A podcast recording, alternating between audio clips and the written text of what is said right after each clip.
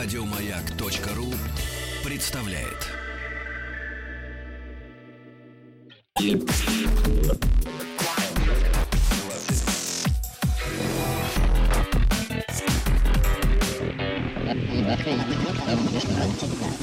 Объект 22. Объект 22.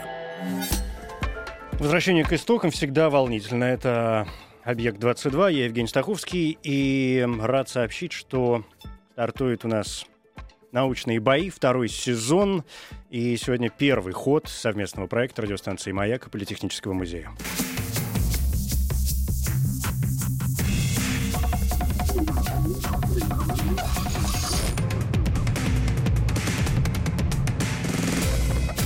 Научные бои. Научные бои — это состязание молодых ученых. Первые бои прошли летом 2013 года, и к этому дню в них приняли участие десятки молодых ученых. Многие впервые выступали перед широкой аудиторией, но публичное представление своей работы — это только одна из задач проекта. До того, как выйти к публике, ученые принимали участие многие в мастер-классах профессиональных актеров, повышали уровень э, риторики, учились говорить о сложном просто, и вместо компьютерных презентаций использовали простейший реквизит. Сегодня 18-е бои в эфире «Маяка», и вот главные действующие лица. Это Татьяна Федорова, биолог. Она представляет э, Институт биологии и гена Российской Академии Наук, лабораторию регуляции генетических процессов. Татьяна, здравствуйте. Добрый вечер. И Дмитрий Смирнов, физик. Он представляет физический институт имени Лебедева Российской Академии Наук, э, научный сотрудник. Дмитрий, здравствуйте. Здравствуйте. А, научные бои, как я уже сказал, это состязание молодых э, ученых. Тема сегодняшних боев мы как-то решили, понятно, что биологию и физику, с одной стороны, очень легко объединить, с другой стороны, точки соприкосновения, по идее, еще поищи. И тему сегодняшних 18-х боев мы решили обозначить как сверхмалые объекты или сверхмалые явления, ежели хотите. Коротко о правилах. Каждому участнику дается 10 минут для рассказа о его исследовании. Из них 5 минут такого чистого сольного времени. Ну и на следующих 5 минут уже подключусь я со своими вопросами. В конце выступления каждого оппонент тоже будет иметь возможность э, спросить коллегу о чем-нибудь замысловатом. Ключевой момент, напомню, рассказать, попытаться рассказать так, чтобы это было понятно не только тем, кто погружен в тему с головой, они и без нас все хорошо знают, но чтобы это было понятно ну окей, мне в первую очередь, да, а там уж, надеюсь, и всем остальным. Чтобы выявить победителя, мы традиционно пользуемся, э, во-первых, смс-порталом, короткий номер 5533, и также работает голосование в официальной группе радиостанции «Маяк» ВКонтакте, там уже есть тема, две фотографии и вопрос очень простой, кто сегодня лучше и два имени. Я традиционно призываю вас голосовать уже, может быть, после того, как оба участника э, сделают свои доклады. Для того, чтобы выяснить, кто выступает первым, кто вторым, мы, опять же, традиционно используем генератор случайных чисел, поэтому каждого из вас я попрошу назвать какое-нибудь э, число от единицы до 100. Кто, чье число будет ближе к выпавшему, тот будет выступать первым. Хорошо. Число 18. Число 33. 18 и 33. Удивительно, по-моему, впервые в, э, в научных боях случилось точное попадание. Выпало число 33, можете проверить. Выпало число 33, даже не близко, а вы попали, Татьяна, в точку. Это фантастика. Да, значит, вы будете э, начинать. Ну и прежде чем вы начнете, так переведете дух, еще 20 секунд вам дам и напомню, а точнее сообщу, что научные бои не в эфирном времени, а в реальном, таком настоящем, в офлайн, что называется, режиме, ближайшие состоятся уже в ближайшее воскресенье. Биология, физика, педагогика и многое другое, как всегда, просто о сложном. Ждем вас 13 сентября в центре Digital October. Сбор гостей в 20.00. Вас ждет отличное общество молодых ученых, подарки и захватывающие выступления участников. Вы узнаете, зависит ли уровень вашего дохода от оценок в университете, что такое сознание, сложно ли запустить спутник, и еще много интересного. У научных боев есть группы в соцсетях и в ВКонтакте, и на Фейсбуке. Группа называется очень просто «Научные бои». Ну а сегодняшняя тема «Сверхмалые объекты» и первое выступление Татьяна Федорова, биолог. Таня, если вы готовы, то мы можем начинать. Готовы? Я готова. Начинаем. Научные бои. Пожалуйста. В мире существует множество идей, концепций. В чем же заключается главное отличие мужчины от женщины? Но биология отвечает на этот вопрос достаточно просто. Эм, если, по крайней мере, дело идет о человеке, либо плодовой мушке дрозофиля. За все признаки нашего организма отвечают э, молекулы ДНК. ДНК несет в себе э, чертежи э, всех наших признаков, всех наших черт характера, вероятно, а также всех наших внешних проявлений, например, цвет глаз, кожи, волос. И эти чертежи, они называются гены. Э, ген работает, э, когда на его основе строится молекула белка. Если с гена белок не экспрессируется, то ген находится в нерабочем состоянии. Э, молекулы ДНК расположены в клетке в виде тяжей, которые называются хромосомы. И как раз в хромосомах и спрятано главное отличие мужчины от женщины, самца от самки. Большинство хромосом у обоих полов одинаковые. Но существуют и половые хромосомы, которые как раз и различаются. Э, у млекопитающих, в том числе у человека, и у дрозофилы, у женщин, с этого момента они будут называться самками, э, расположены, э, находятся две X-хромосомы половые. В то время как у самца или мужчины находится половая хромосома X и половая хромосома Y. X-хромосома, она достаточно большая. Она кодирует порядка полутора тысяч генов. В то время как Y-хромосома, она существенно меньше. Она кодирует э, генов э, порядка сотни. И таким образом мы имеем некоторый дисбаланс. Э, самки имеют э, два полноценных э, генетических набора на половых хромосомах, в то время как у самца одна X-хромосома — и большое, большого количества генов не наблюдается суммарно. И как э, этот дисбаланс э, решить? Э, природа распорядилась у разных видов по-разному. В частности, у человека и у млекопитающих одна X-хромосома не работает, она находится в неактивном состоянии. Работает только вторая X-хромосома. Неактивная X-хромосома, ее можно увидеть в виде микроскопа, под микроскопом в клетке. Она будет э, выглядеть как маленькая черная точка, которая носит название тельца Барра по фамилии впервые увидевшего ее ученого. У самцов мухи дрозофилы э, природа пошла другим путем. Там одна X-хромосома, но она работает в два раза больше. С нее считывается в два раза больше белка.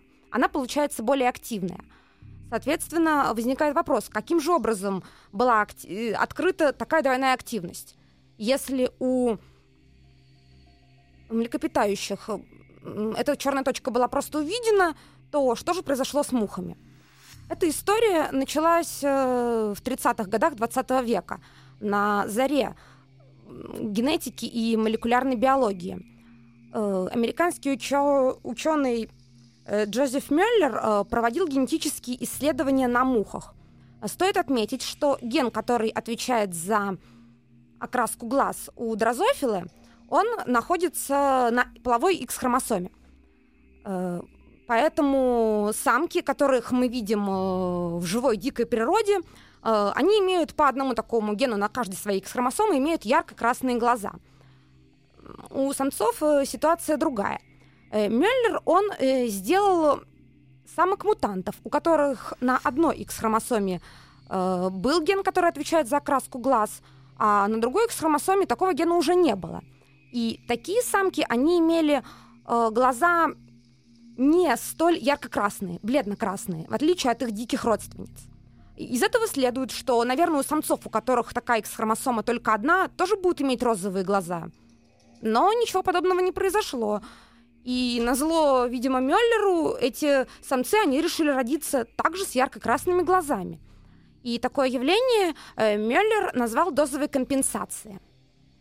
Uh, уже значительно позже, uh, спустя несколько десятилетий, были открыты молекулярные механизмы, которые лежат в основе того, что X-хромосома самцов дрозофила работает в два раза больше – за это отвечает специальный комплекс MSL, который в переводе с английского эм, расшифровывается как Male Specific Lethal.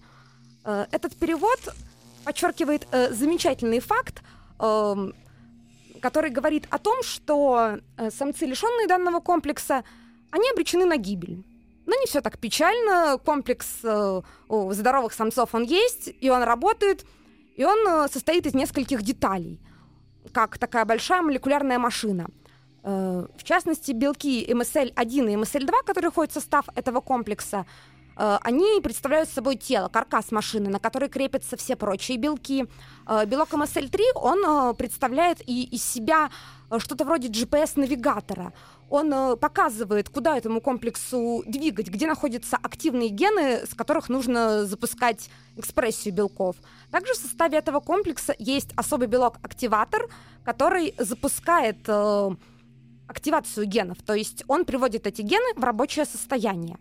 Да, Татьяна, я вынужден вас остановить. У нас закончились пять минут вашего сольного выступления. Ну, понятно, что на полусловие я не стал а, обрывать, но вынужден, э, уж простите, присоединиться к процессу. Слушайте, а скажите мне, пожалуйста, я правильно понял, что вот эти процессы какие-то хромосомные и, вы говорите, эти компенсации и все остальное, в общем, происходят и, и вот этот GPS-навигатор, самая уникальная и удивительная штука, что это все происходит совершенно как-то, ну, с точки зрения человеческого э, разума, мы бы назвали это каким-то бессознательным процессом. То есть он работает и все. Э, безусловно, величина всех молекул, всех процессов, о которых я рассказываю, это нанометры, это то, что нельзя увидеть э, даже в микроскоп. А, как, а вообще можно это хоть как-то увидеть? Вообще э, можно увидеть косвенным образом. Можно, например, взять и выделить целый белок из какого-то организма. Можно посмотреть, как какой-то белок запускает действие какого-то гена. И это мы видим, как я уже рассказывала, например, по, по окраске глаз у мух. Если мы нарушаем какой-то процесс, то мы видим также его последствия, например, э, когда рождаются мучи с какими-то уродствами, либо вообще потомство не выживает. То есть какие-то генетические мутации происходят, да? Да. Природные. А вы в основном рассказывали о мушках. Эм, это значит, что исследования в этой области сейчас ведутся исключительно на мушках? Или, э, возможно, работа такая же с э, представителями других животных классов, видов и так далее?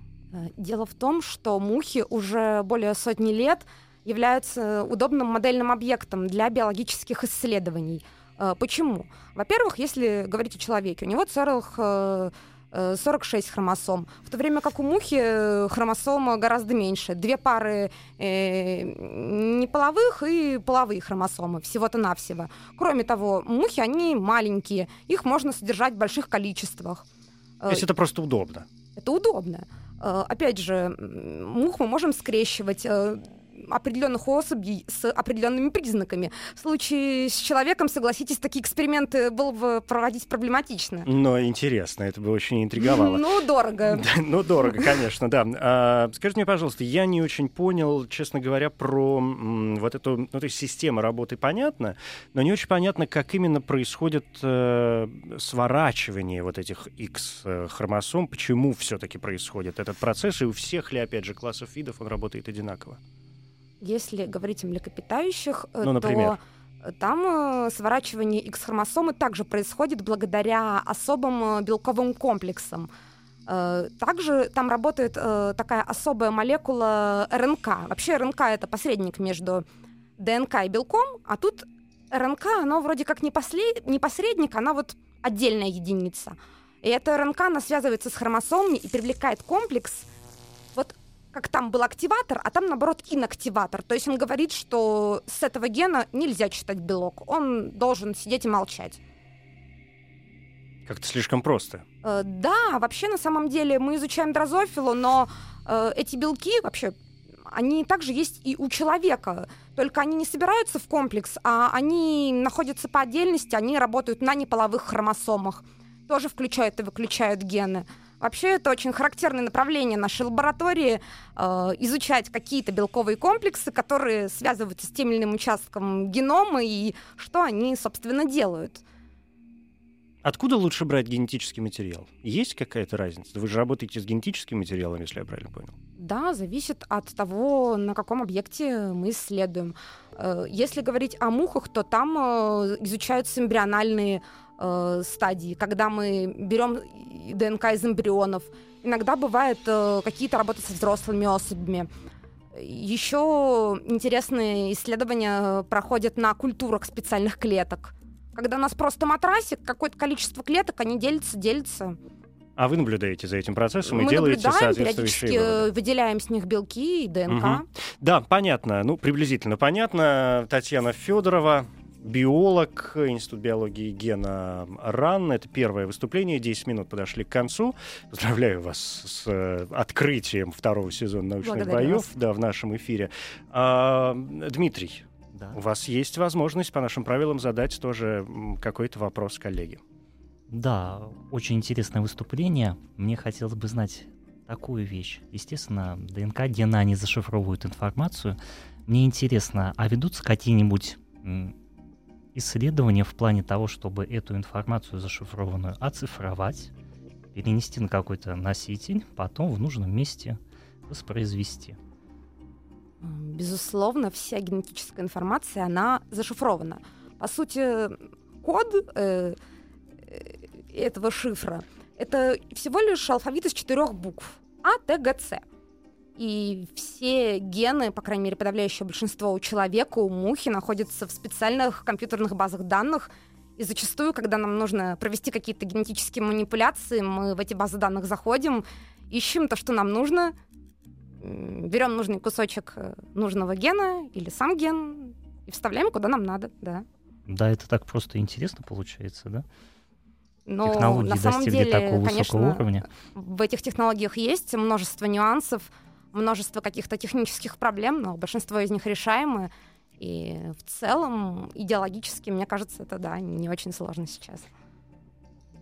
И идет постоянная работа, помимо того, что по изучению, там, скажем, каких-то новых материалов, еще и постоянная работа по сопоставлению новых полученных Да, данных с э, данными, полученными в прошлом. И а, происходит, кстати, э, в этом ключе какая-то такая прогностическая деятельность, э, попытки предвидеть, что вы можете найти там в, в- течение, в результате следующего эксперимента. Но если говорить по сравниванию генов и геномов одних видов с другими, то такие исследования они позволяют лучше понять эволюцию, позволяют э, понять, как одни белки менялись в других, э, как происходила какая-то трансформация. Ну вот, казалось бы, человек и дрозофил, и мушка. Ведь внешне же колоссальная разница. А Не белки, скажите. а белки на 50% схожи. Вот, вот как. Это к вам вопрос. Вот как? Вы же биолог, да. Ну вот, как раз мы работаем над этим. То есть, по большому счету, если я правильно, опять же, понимаю, ваша работа, если говорить, знаете, вот это вот навязчивый интерес, если говорить о практической какой-то пользе, то вот он как раз э, завязан на то, чтобы понять основу практически, ну, такой биологической э, вселенной. С чего все начиналось, почему эволюция привела нас к такому разнообразию видов, да? Ну, можно сказать так. Да, понятно. Спасибо большое. Татьяна Федорова, биолог. Это первое выступление сегодня в научных боях. Впереди выступление Дмитрия Смирнова. Я напомню, что у нас открыто голосование. Если вам понравилось выступление Татьяны, на короткий номер 5533 вы можете присылать смс а, с символом М1, ну, то есть одна буква, одна цифра, все очень просто.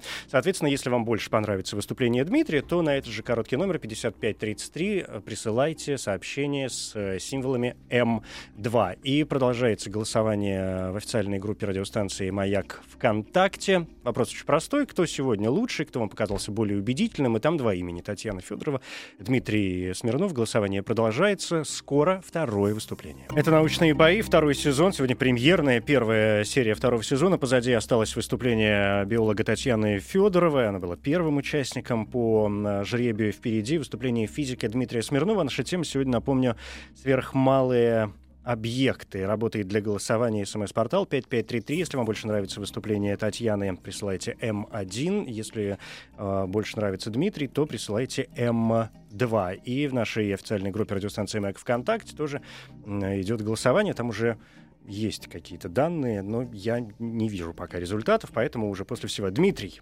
Да. если Евгений, вы готовы, то есть предложение начинать. С удовольствием поддерживаю. Спасибо. Научные Давайте продолжим. бои. Пожалуйста. Давайте продолжим тему э, исследования сверхмалых объектов э, в том ключе, как начала его Татьяна. А, я занимаюсь метрологией, а метрология — это наука об измерениях. И метрология применительна к наноразмерным структурам микроэлектроники. То есть большую часть времени я работаю в Зеленограде, а Зеленоград — это центр микроэлектроники России. И сегодняшнее выступление можно назвать э, «Как увидеть невидимое», потому что э, мы уже привыкли к тому, что ученые очень э, легко говорят о наноразмерных, очень сверхмалых объектах, э, как о должном. Но на самом деле увидеть, изучить то, что происходит э, с такими объектами, очень сложно. Давайте для масштаба возьмем такую вещь. Ну, я скажу, слово «нано» всем хорошо нам известно. В переводе с древнегреческого оно означает «карлик». Э, ну, а сам нанометр — это одна миллиардная метра. И в один нанометр можно поместить 10 атомов водорода или 4 атома кремния. Кремний — это основной материал электроники.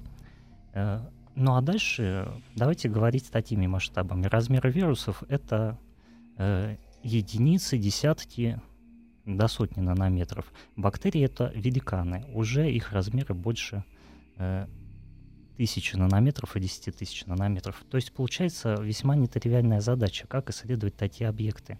В оптический микроскоп, к которому мы все привыкли со школы, это все дело не увидеть. Э, какой же выход нашли ученые-метрологи? А все дело в том, что не позволяет нам видеть э, такие сверхмалые объекты э, дифракционный предел. Он состоит в том, что электромагнитное излучение, в данном случае свет, э, будет чувствовать объект только в том случае, когда раз, длина волны сопоставима с размером исследуемого объекта. То есть если у нас объект очень малый, то надо выбирать излучение также с очень малой длиной волны. Э, единица нанометров и менее — это рентгеновский диапазон. Кстати, в этом году мы отмечаем 120-летие с момента открытия рентгеновского излучения, и поэтому э, рентгеновское излучение, синхротронное излучение, с которым непосредственно работаю я, замечательно подходит для исследования таких объектов. Микроэлектроника сейчас активно развивается, размеры транзисторов — это основные элементы э, современных микросхем. Э, десятки нанометров, то есть, по сути, размеры вируса. Но я бы сказал, что биологические объекты сложнее, чем объекты электроники, потому что транзисторы современные — это тонкопленочные структуры, э, состоящие из э, порядка десятка, может быть, даже больше слоев, и сама технология очень сложная. И контролировать каждый этап формирования таких структур э, необходимая задача, иначе у нас приборы, э, компьютеры э, и вся электроника работать не будет. Мерить надо очень много. Во-первых, это элементный состав, то есть то, из каких атомов состоит у нас объект. Приведу пример, что современная электроника — это полупроводниковая электроника, она использует э, полупроводниковые кристаллы на основе кремния, и я скажу, что частота и качество этих кристаллов должно быть феноменальным, то есть э, кристалл должен быть идеальный, без каких-либо дефектов, и иметь э, загрязненность, так скажем, инородные атомы на уровне где-то несколько атомов на миллиард атомов кремния. То есть это колоссальная частота, и технологам очень сложно добиться того, чтобы вырастить такие кристаллические совершенные слои. А меряем мы элементный анализ проводим очень просто. Рентгеновским излучением мы облучаем наш объект. В ответ на это электроны в атомах переходят с уровня на уровень. Это им очень не нравится, когда их тревожит каким-либо излучением. И переходе электрона с уровня на уровень у нас возникает излучение на другой длине волны. Причем это излучение характеристическое. Оно как свет, оно, можно сказать, имеет цвет. Э, и по этому цвету мы точно угадываем, что это за атом. То есть мы точно можем определить, что, например, атом кремния у нас синий, атом э, углерода, например, желтый. Но это чисто схематически. И другая вещь, э, мы кроме элементного анализа должны из, исследовать структуру совершенства кристалла. Э, это также очень важная задача. Для этого мы также э, излучаем, э, облучаем наш объект и рентгеновское излучение на нем дифрадирует, рассеивается и создает так называемую дифракционную картину, как зайчики от, зерка, от зеркалец.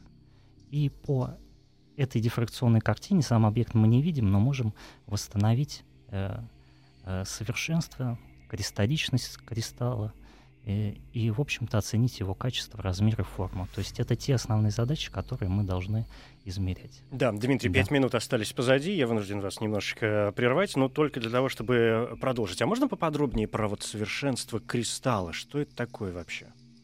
Давайте начнем с того, что такое вообще кристалл.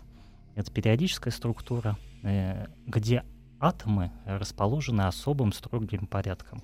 То есть часто атомы любят занимать положение, образуя пространстве кубики, пирамидки, и эта структура воспроизводится на протяжении всего кристалла. То есть можно сказать, что э, это периодическая совершенно структура. А если вносятся дефекты, то есть, например, какой-то атом исключается, этот порядок исчезает. И отсутствие порядка это очень большая проблема, потому что, например, электрофизические свойства сразу изменяются. Начинает повышаться, изменяться сопротивление, электронам сложнее бегать по такой нарушенной кристаллической структуре. То есть и прибор наш начинает отказывать, перестает работать. Да, ну приблизительно понятно. Вы говорили о м, рентгеновских методах и вот второе синхро... Синхротронное излучение. Синхротрон... Да. Это насколько разные понятия? Я бы не сказал, что это разные понятия. Рентгеновское синхротронное излучение — это синонимы. Это излучение с длиной волны э, нанометра и менее. То есть, а весь вся проблема в том, что мы получаем это излучение разными способами. Рентгеновское излучение получается традиционно с помощью рентгеновских трубок. Там мы разгоняем электроны, бомбим какую-то мишень, чаще всего это металл, и Э, в ответ на это возникает э, рентгеновское излучение. Синхротроны — это ускорители электронов, но ускорители очень большие. Можно сказать, что электроны там бегают по кругу. Они разгоняются до больших скоростей, можно сказать, даже около световых с помощью электрического поля и а бегают по кругу, отклоняясь магнитным полем. И, как я уже сказал, электроны не любят такого воздействия на себя, и в ответ на это излучают электромагнитную волну, либо испускают фотоны, кому как нравится. Она опасная? Да, для человека этот диапазон опасный, он может повредить нашу ДНК, но э, скажу так, что все эти процессы хорошо изучены, поэтому... То есть вам ничего не грозит, вы защищены? Да, естественно, защищены, тем более, раз мы исследуем маленькие объекты, то э, мощности излучения нам надо очень мало, что не может повредить человеку. И современные приборы, они э, имеют сложную защиту, полностью автоматизированные, поэтому никакой опасности не представляют. Синхротронные и э, рентгеновские методы — это единственные методы, ну, подобные для, для подобных исследований, или это методы, которыми вы конкретно пользуетесь, но существуют и какие-то другие? Безусловно, существует очень много методов, они исследуют каждую свою область. Э, да, как я говорил, я занимаюсь рентгеновскими методами анализа, но для исследования таких сверхмалых объектов чаще всего применяют еще также и электронно-микроскопические методы. А в чем, он, в чем его суть и чем он отличается? А, то же самое, длина волны доброди электрона, она меньше Э, наших объектов, поэтому, э, когда мы начинаем электронами просвечивать наш наноразмерный объект, электроны активно на этом объекте дифрадируют, рассеиваются, создают красивые картинки интерферационные, дифракционные, и мы можем увидеть сам объект, либо же дифракционная картина от него. Вы говорите, что вы в основном занимаетесь исследованием, если я правильно понял, э, неких объектов, да, систем, которые используются в электронике. Это так? Да, безусловно. Но наверняка эти же самые методы можно применить и в других областях. Я как раз вернусь э, к рассказу Татьяны. Э, в биологии синхротронные методы исследования, электронно-микроскопические методы исследования — это основные э, инструменты для того, чтобы понимать, какие процессы там идут. То есть полностью всю методологию примерно можно перенести и на объекты Татьяны. Угу. Ну, таким, в живую, в совсем живую природу, ну, по возможности. Да, Да, понятно. да. Спасибо. Дмитрий Смирнов, это второй участник сегодняшних э, научных боев, э, физик, который рассказывал такие сложные, в общем, для кого-то, наверное, материи. М, оба выступления подошли к концу. Спасибо вам большое. Спасибо вам. Но... Вам спасибо. Да, но мы не заканчиваем. Нам надо как-то выяснять же еще и победителей. Я напомню, что, во-первых, согласуясь с правилами, Татьяна имеет возможность задать вам, Дмитрий, какой-то вопрос. Да, я с удовольствием отвечу. Дмитрий, сейчас основным э, сверхпроводниковым элементом в электронике является кремний. Но я слышала, что проводятся какие-то еще разработки.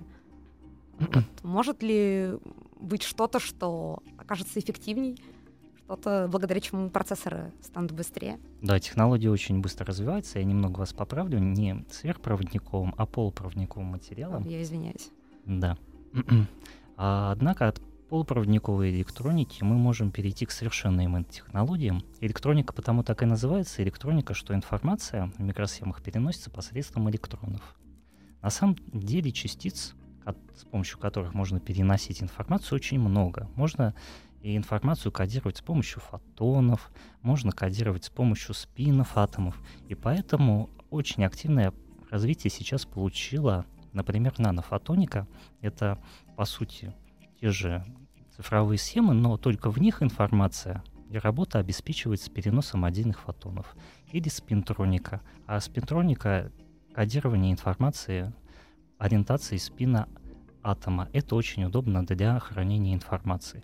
То есть технологий альтернативных классической электроники очень много. Я назвал только две из них.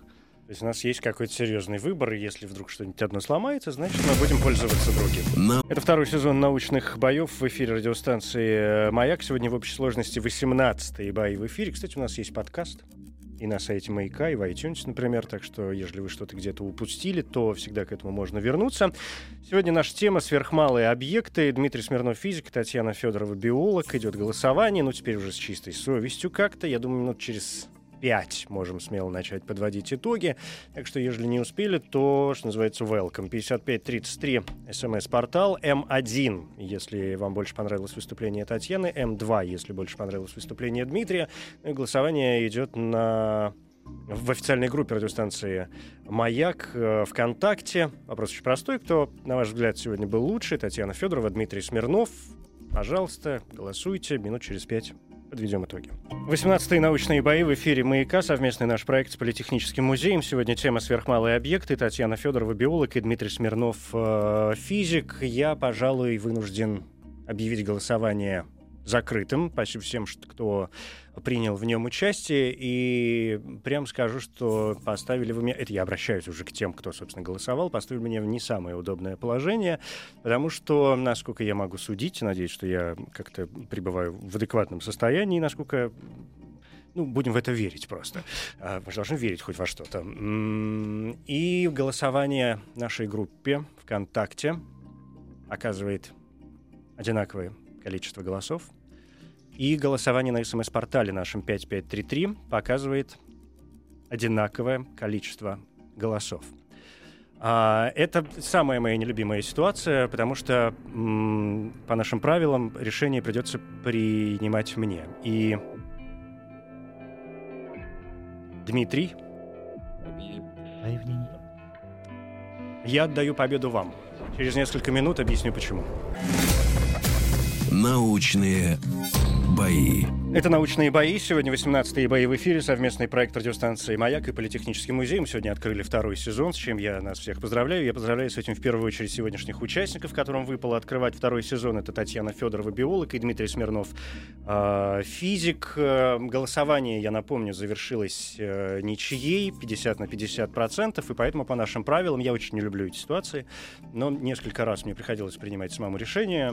То есть по нашим правилам мне приходится делать какой-то окончательный выбор. И я, напомню, объявил победителем сегодня Дмитрия Смирнова. Обещал рассказать, почему. А, поскольку я очень не люблю такие ситуации, каждый раз об этом говорю, и, может быть, наши слушатели, которые принимают участие, там, голосуя за а, того или иного участника и вообще слушают наши научные бои, с одной стороны, я честно признаюсь, это будет так, знаете, его пример другим э, наука, ну, чтобы голосовали, может быть, поактивнее, да, за своих э, любимчиков, за тех людей, которые кажутся им более интересными именно сегодня, там, они вообще в жизни. И э, сегодня я, э, Татьяна, поймите меня правильно, мне кажется, у вас было блестящее выступление, но я да. проголосовал, да, за Дмитрия по одной простой причине. Это совершенно личное такое, субъективное а, даже не мнение, а субъективная позиция, и это шанс для меня лично, поскольку, ну, как-то так вышло в жизни, с биологами я сталкиваюсь, встречаюсь и общаюсь чаще, чем с физиками, то я просто, поскольку мне выпал этот шанс, решил сегодня э, поймать этот шанс, эту жар-птицу за хвост и поговорить э, чуть дольше с физиком, чем с биологом. Вот и все.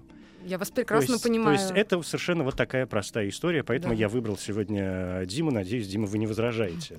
Нет, Про- Против такой моей позиции, поэтому уж э, позвольте, я отниму у вас еще там какие-то 10-15 минут вашего времени. И вы, Татьяна, если есть какие-то вопросы, тоже, пожалуйста, присоединяйтесь. Позвольте, да, да. тоже скажу несколько слов. Э, безумно интересно участвовать в боях, и, безусловно, украшение нашей передачи то, что э, сегодня пришла такая замечательная, интересная девушка. Даже проиграть ей было бы очень приятно. Я согласен, что у вас тяжелая работа в этих ситуациях. И еще раз говорю слова благодарности Татьяне за то, что она помогла сегодня э, своим прекрасным выступлением. Благодарю вас, Дмитрий. Мне также ваше выступление весьма и весьма понравилось, потому что э, я также в своей работе куда чаще общаюсь с биологами, чем с физиками. И мне очень интересно было услышать что-то новое. Спасибо, ну, да, да. Давайте да. Про продолжим поговорить о вот этом чем-то новом и для меня, и для Татьяны. Я же правильно понимаю, что когда вы работаете вот с этими нано какими-то, да, объектами, с атомами, с электронами, ну, то есть тем, что невозможно увидеть а, даже вооруженным какими-то обычными средствами взглядом, вы, но, но тем не менее вы это видите, да, как, то есть что это, где, как это происходит, вы видите это на экранах, э, не знаю, компьютеров, как это, что, что происходит, куда выводятся эти данные, как это получается. Простите мне за такой совершенно обывательский вопрос, но правда очень интересно. Парадокс в том, что на самом деле мы эти объекты не видим.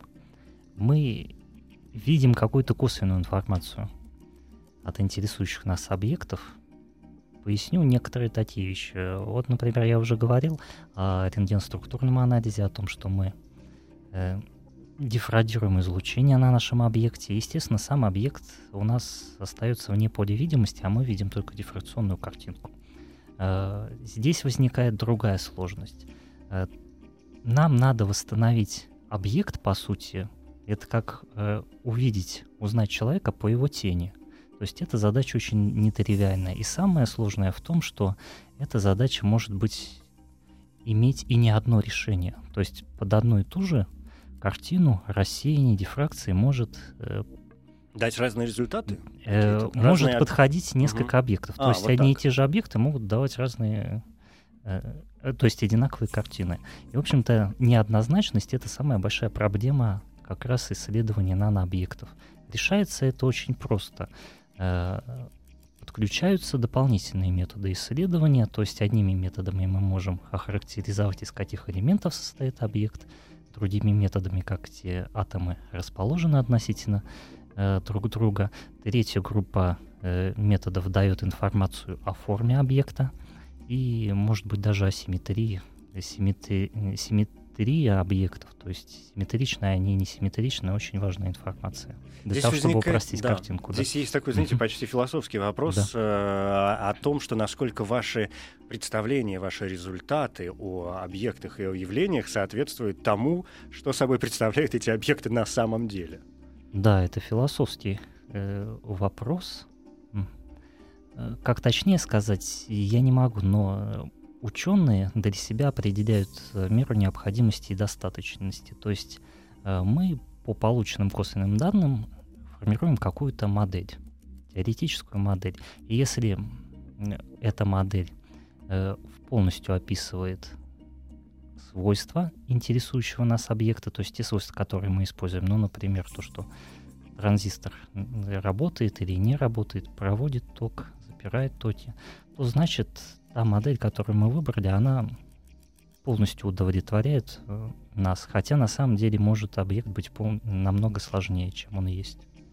И это еще предстоит, конечно, как-то э, разгадать, да? Да, да, да. У вас есть какие-то нет, сейчас вот это потом вопрос. Сейчас вот какой вопрос. Бесконечно, я думаю, все мы, ну и я в том числе, безусловно, там в том же интернете, на разных сайтах или в социальных сетях э, можем наблюдать те или иные фотографии, которые изображают нам какие-то нано- нанообъекты, вплоть до того, что какими-то вот этими непонятными для меня, во всяком случае, методами э, люди собирают, я не знаю, вот вам кораблик, а, а вот так выглядит наностульчик. Что ну, как-то прокомментируете это. Это действительно происходит? Это и, и как, главное, это происходит? Да, это да? действительно происходит.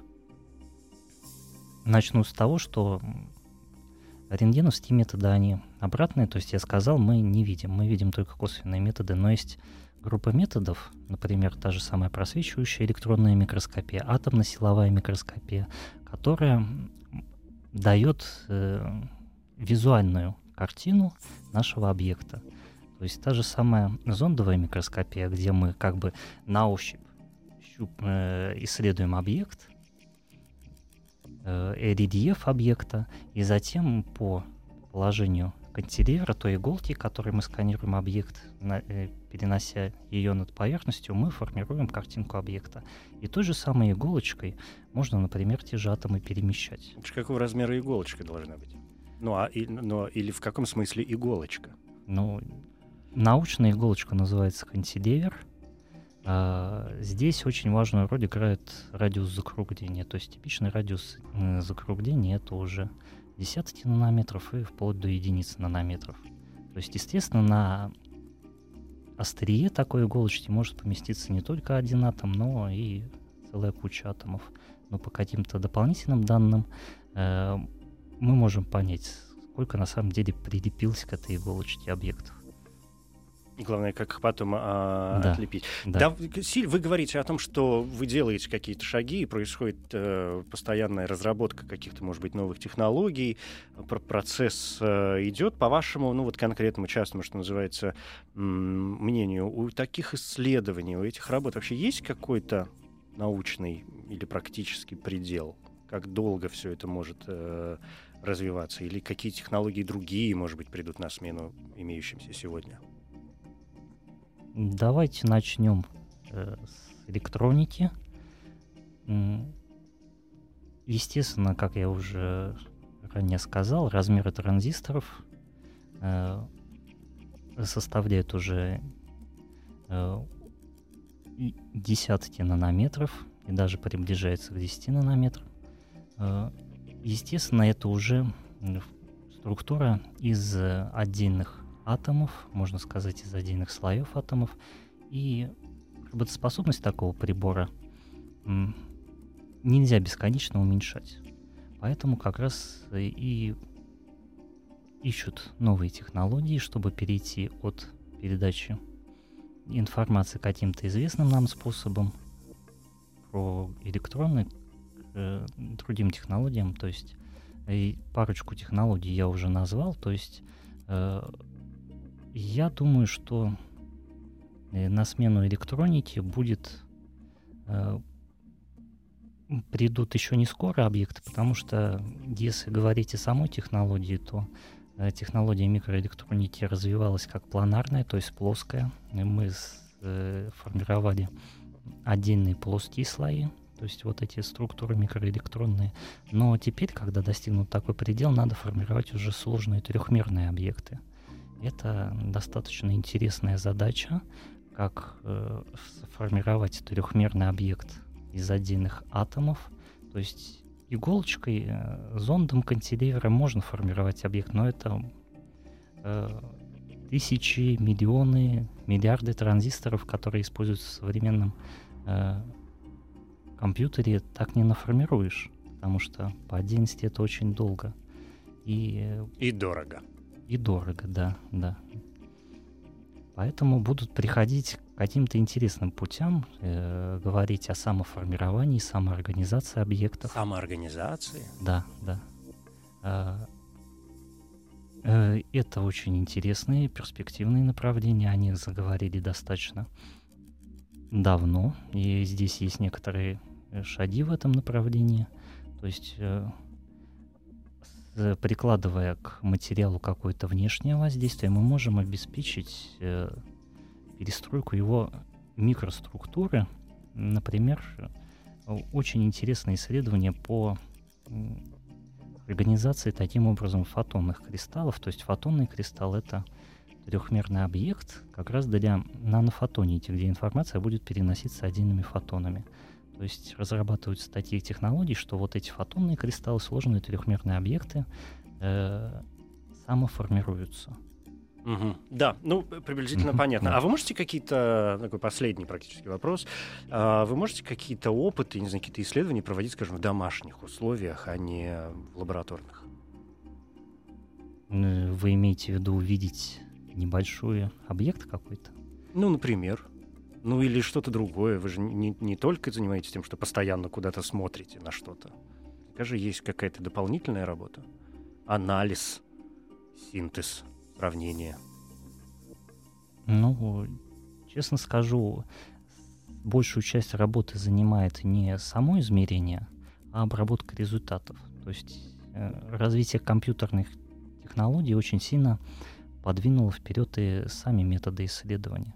То есть теперь мы можем с помощью э, моделирования воссоздавать наши объекты по этим данным. То есть поэтому дома можно вполне э, промоделировать наши структуры на компьютере по каким-то уже известным данным, в том числе и биологические объекты. Наверное, сейчас же э, очень много разных проектов по расшифровке различных геномов. Вот, кстати, э, можно поучаствовать и с помощью таких компьютерных дел и в проектах. Вы, наверное, на- наверняка наслышали, наслышаны об экспериментах, например, на Большом адронном коллайдере.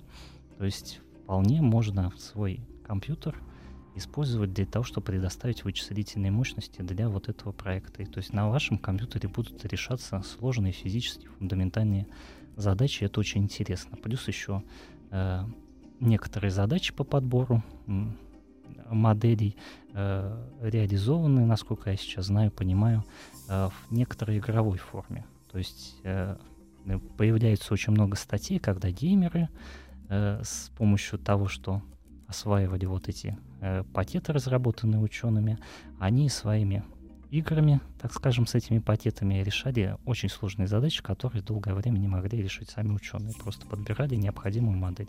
Это в первую очередь касается сложных биологических объектов, это касается э, физики элементарных частиц. Так что я призываю находить э, в интернете такие проекты, к ним присоединяться. Во-первых, вы сами много чего узнаете, ну и поможете фундаментальной науке.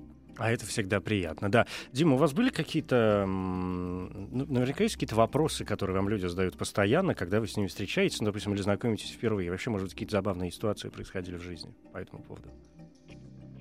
Ну, забавные ситуации, да, и случаются, но в первую очередь э, людям же интересен сам объект, с, тем они- с чем они сталкиваются в повседневной жизни, поэтому когда э, и я рассказываю, что связан с исследованиями характеризации структур микроэлектронных, они сразу задают вопросы, а что такое транзистор, как это все дело работает, как работают наши компьютеры, э, как работают телескопы, а вот, э, то есть не телескопы телефона, а вот излучение от телефонов, оно Опасно оп- ли? опасное, да, да, тут Что вы отвечаете?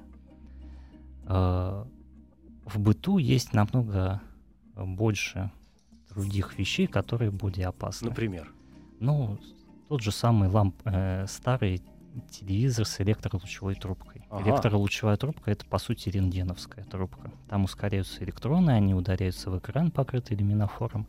Э, кроме света генерится еще и, и рентгеновское излучение, поэтому экраны такие толстые, чтобы э, вас не смыло этой рентгеновской волной сумасшедшей. Да, та же самая сварка. Почему нельзя смотреть на сварку, когда возникает электрическая дуга, э, э, возникает жесткий ультрафиолет, переходящий в рентген, и поэтому он может спокойно обжечь ваши глаза. Да, это тоже не полезно. Да. Понятно. Спасибо Мгм. большое. Дмитрий Смирнов, физик, э, победитель сегодняшних научных боев. Это были 18-е бои в эфире. Татьяна Федорова, биолог. Еще раз большое спасибо за участие. Не сомневаюсь, что ваши достижения благотворно скажутся на развитии мировой науки. Мне лишь остается напомнить, что ближайшие научные бои в таком оффлайн режиме в ближайшее воскресенье. Биология, физика, педагогика и многое другое. Как всегда, просто о сложном.